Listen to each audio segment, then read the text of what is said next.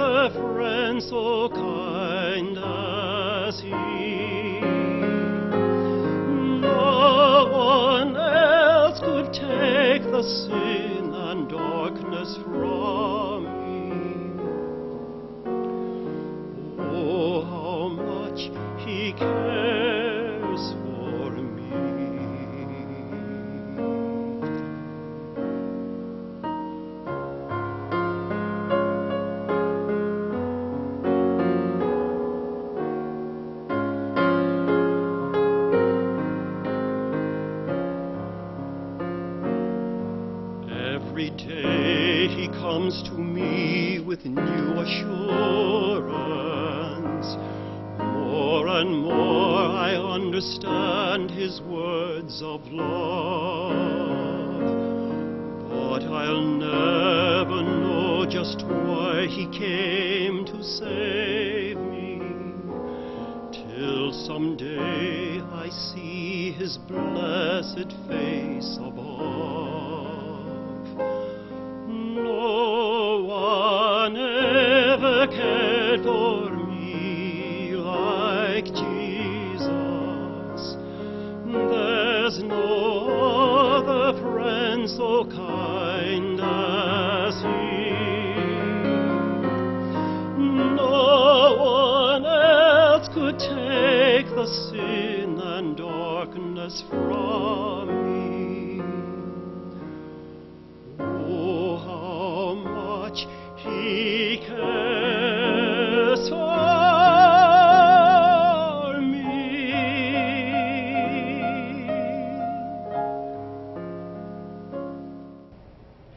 This is the day the Lord hath made, so let us rejoice and be glad in it.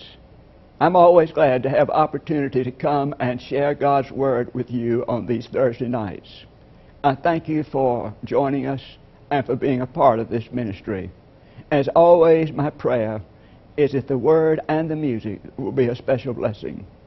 Would you hear now, please, the Word of God from Matthew's Gospel, chapter 16, very familiar words. Now, when Jesus came into the district of Caesarea Philippi, he asked the disciples, Who do people say the Son of Man is? And they said, Some say John the Baptist, but others Elijah, and still others Jeremiah or one of the prophets. He said to them, But who do you say that I am? Simon Peter answered, You're the Messiah, the Son of the living God. And Jesus answered him, Blessed are you, Simon, son of Jonah, for flesh and blood has not revealed this to you, but my Father in heaven. And I tell you, you are Peter, and on this rock I will build my church, and the gates of Hades will not prevail against it. I will give you the keys of the kingdom of heaven, and whatever you bind on earth will be bound in heaven, and whatever you loose on earth will be loosed in heaven. Then he sternly ordered the disciples not to tell anyone that he was the Messiah. But we're focusing on this verse. But who do you say that I am? This is the word of God for the people of God. Thanks be to God. Would you join me, please, for a word of prayer? O God, may the words of my mouth and the meditations of our hearts be acceptable in thy sight. O Lord, which art our strength and our Redeemer. Amen. When Michael Green, the British historian of evangelism, was speaking to a group of pastors a few years ago, he asked this question. He said, When was the last time you told your congregation what Jesus means to you? After I read that in Christian Century magazine, this article, and what he said, it was hard for me to forget it. As a Christian minister, I talk a lot about Jesus, but talk about is not the same as expressing devotion to. As a matter of fact, there was a minister who told his congregation what Jesus meant to him. When the service was over, the crowds came up and they shook his hand. One lady, who was a saint of the church, finally got to the front of the line, but she was so choked up she had to return and go back to the end of the line. The minister said he assumed she didn't know how to say goodbye. But she worked her way back up to the front of the line, and when she got up there, in a cracked voice, she said, Why didn't you tell us this before? Now, when I look at Jesus Christ, there are many things about him that I do not understand. But I am growing every year in my understanding of the mystery and uniqueness of Jesus Christ. 2,000 years ago, Jesus asked this ultimately important question Who do you say that I am? Central to the Christian faith is the identity of its founder, Jesus Christ. Well, this question was addressed to Simon Peter. Who do you say that I am? Simon Peter answered, You are the Christ, the Son of the living God. What did he mean? Initially, he meant that there is no explanation big enough to cover Jesus Christ. Nobody can explain enough about Jesus Christ. When we think about him being one among the others, he is not one among the others. He is the one to whom the others looked, the Christ of God, the Messiah of God.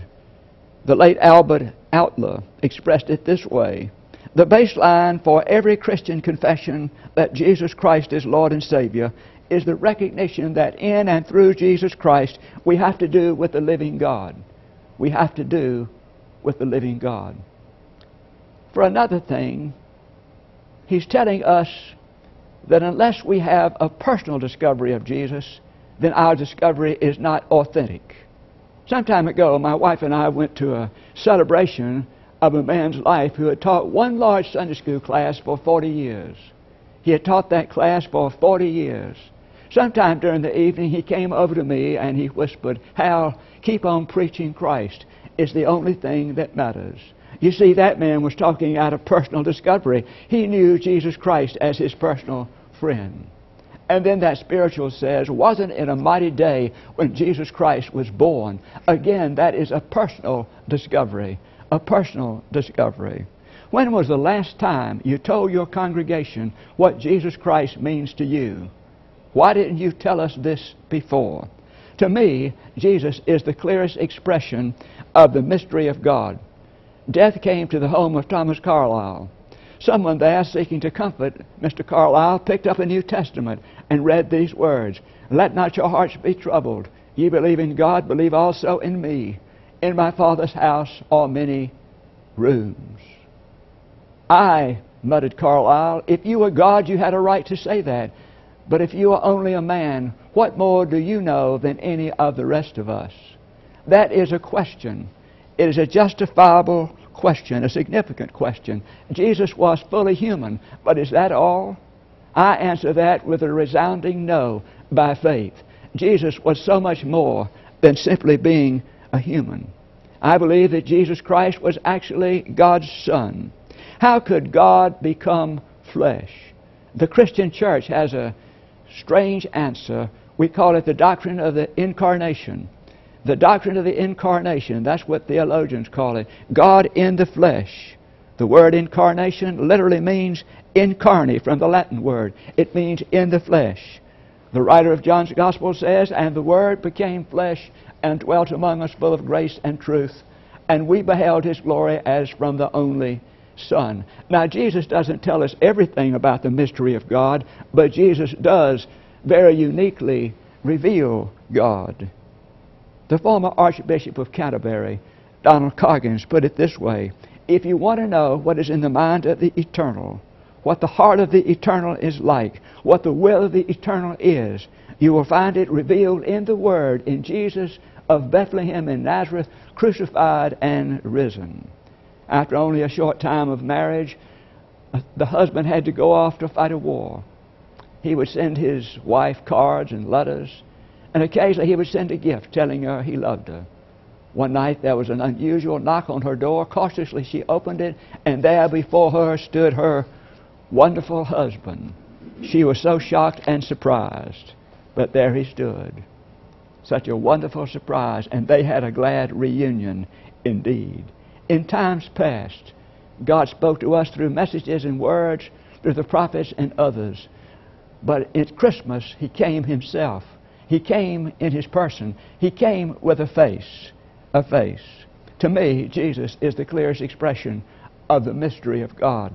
And then, secondly, I believe Jesus died for the sins of the whole world, including mine. There was a classroom of boys. They were having a discussion with the teacher. The teacher asked one of the boys this question. He said, Why did Jesus have to die? The boy said, Well, he saw a lot of good in the world, and he couldn't stand to see that good being pushed around.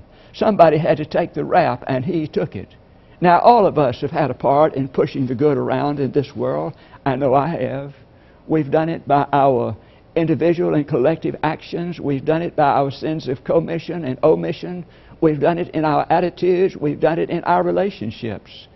Sin is real, no question about it, and all of us have had a part in it. Every last one of us. A man said that when he was in sixth grade, he went to a new school, and that meant he had to ride the bus. He said when he first got on the bus, he saw what junior high bus abuse was all about. He said there was a couple of brothers named Cain that ruled the back of the bus. One was Kevin. He was by far the meanest. And he said he heard him say one day to the bus load of kids, Get ready. And then he began to shout when this girl came on the bus. He began to shout, Dee Dee Dorf, a slut, Dee Dee Dorf, a slut, Dee Dee Dorf, a slut. Well, the girl walked onto the bus. She sat down. She never looked up. And this went on for a week, every day, and more and more boys and girls were joining in. Dee Dee Dorf is a slut. Dee Dee Dorf is a slut. Finally, the bus driver stopped driving the bus. He simply stopped one day, got up, turned around, and he said, Why in the world are you calling her this? Kevin had the audacity and the nerve to say, Because she is one. But then the bus driver leaned over and spoke to the girl, and he said something like this You are made in the image of God. You are not a slut. You're a valuable person made in the image of God. And this man who was telling the story said he must have had more to say than that because Kevin was not on the bus anymore that week. And when he came back the next time, there was no word about Katie or Dee Dee being a slut. That was all over. Beloved, sin is real. And when sin is active, we have to deal with it. The good news is we can. But God commended His love toward us, and that while we were yet sinners, Christ died for us. I want to share with you a meaningful testimony that came from Ford Philpot, this Methodist evangelist. This is what he said. Heck, fellas, I'm not even a Christian, he said. If you're going to pray for someone, pray for me. I need God in the true fellowship that comes from the Lord, they put their arms around him and began to pray. This time he joined them with sincerity. The forgiveness of God through the Lord Jesus Christ filled the room. He almost perceptibly felt his load lifted. For the first time in 15 years, he felt clean. He knew beyond a shadow of a doubt that the Lord had forgiven him. As I said, this is the wonderful conversion experience of Ford Philpot, but it's also the experience of countless thousands of other people through the years. These people have realized they were sinners and that Christ died for their sin. And so I say, I believe Jesus died for the sins of the whole world, including mine. And then, thirdly, I believe that Jesus rose from the dead, and his resurrection is my doorway to life, both in the here and in the hereafter. The world saw the beautiful Christ child born in a stable. They saw him grow to adulthood. They saw him ridiculed and beaten and killed, crucified. It looked like the end. If that was all there were, it would be terrible indeed. But thank God it wasn't. Because if we keep on listening, we can hear the angels sing again. And this time, they're singing in a crescendo. And they're singing, Why seek ye the living among the dead? Because I live, you shall live also. When I speak of eternal life, I'm speaking more than simply the continuity of living. I'm speaking of a quality of life, the quality of a relationship with God that's begun here that will continue in the next life and be nurtured and continue to grow. Now, what is heaven like? I really don't know because the writers of the Bible were writing for people in that century and their words would be meaningful to the original readers. For instance, one of the writers said there will be no more sea. Of course, there will be no more sea because those people lived in a climate of tremendous heat. They were landlubbers. They didn't like the sea, they hated it. And then one of the writers said there'll be no more sunshine to burn skin and to make people feel weary. They lived in a hot climate. They lived in a very hot climate.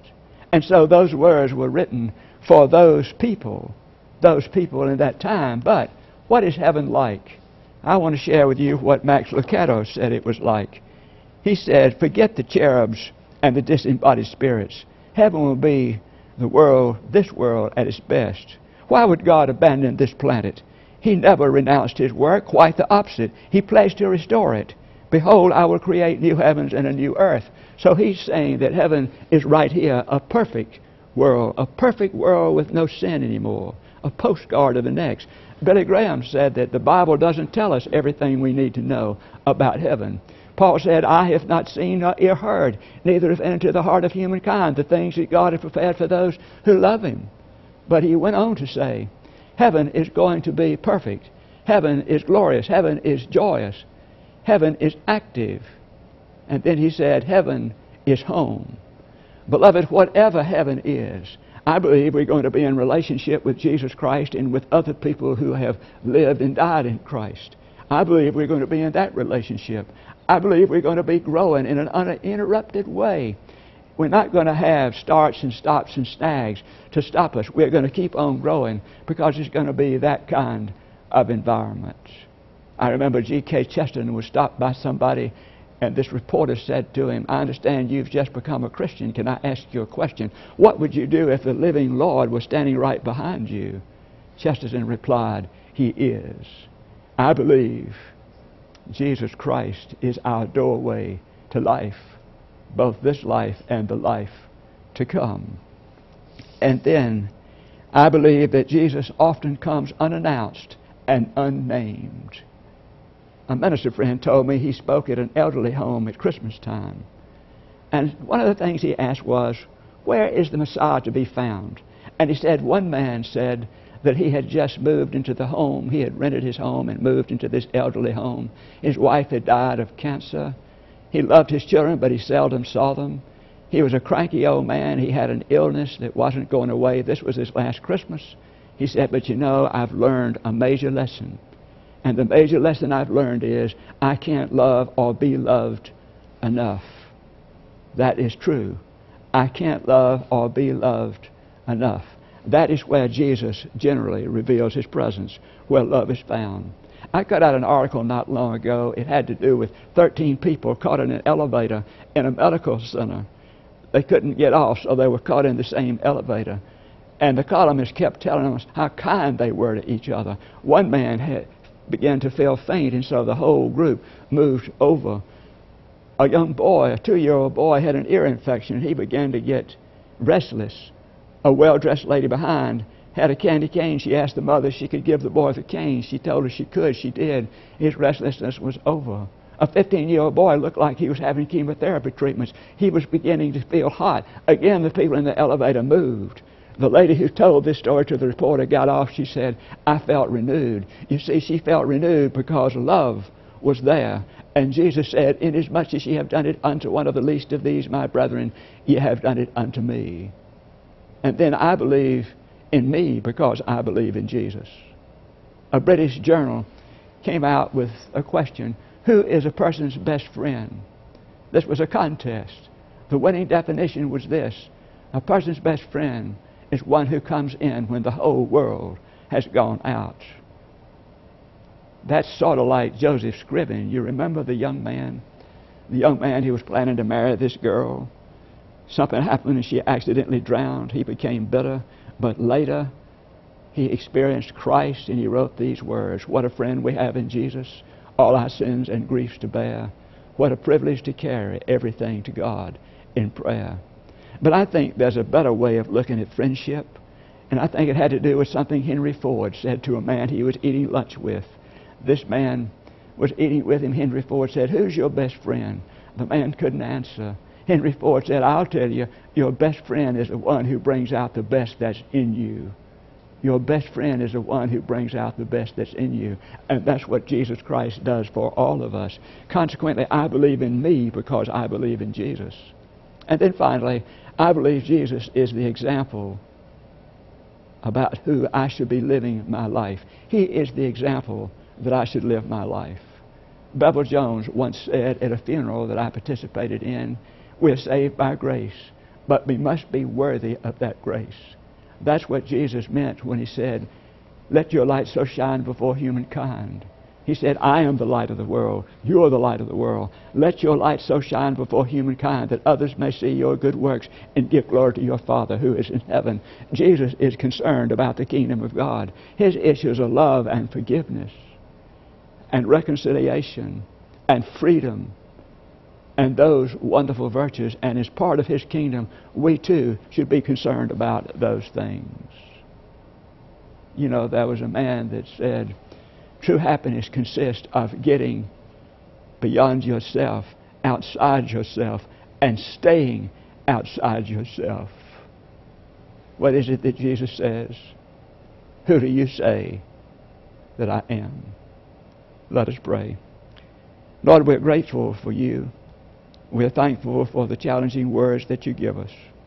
Help us to examine our own hearts as we answer, and help us to trust you in our response to guide us to be more and more like the one that we know as life. Thank you for Jesus. Thank you for the opportunity of proclaiming and for listening and for watching. It's all in your name. Amen. Thank you for joining us tonight. I trust that you'll have a good evening and join us again next week.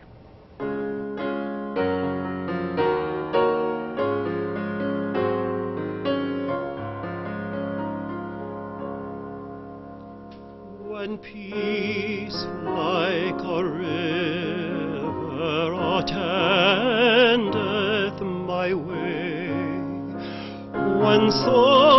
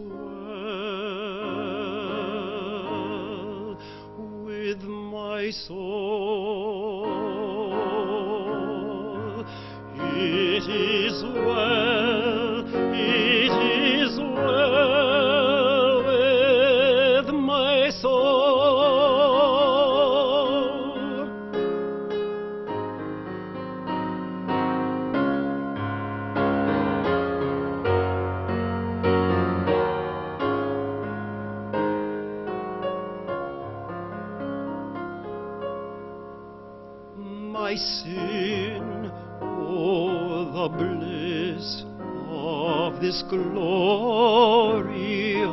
thought. My sin, not in part, but the whole, is nailed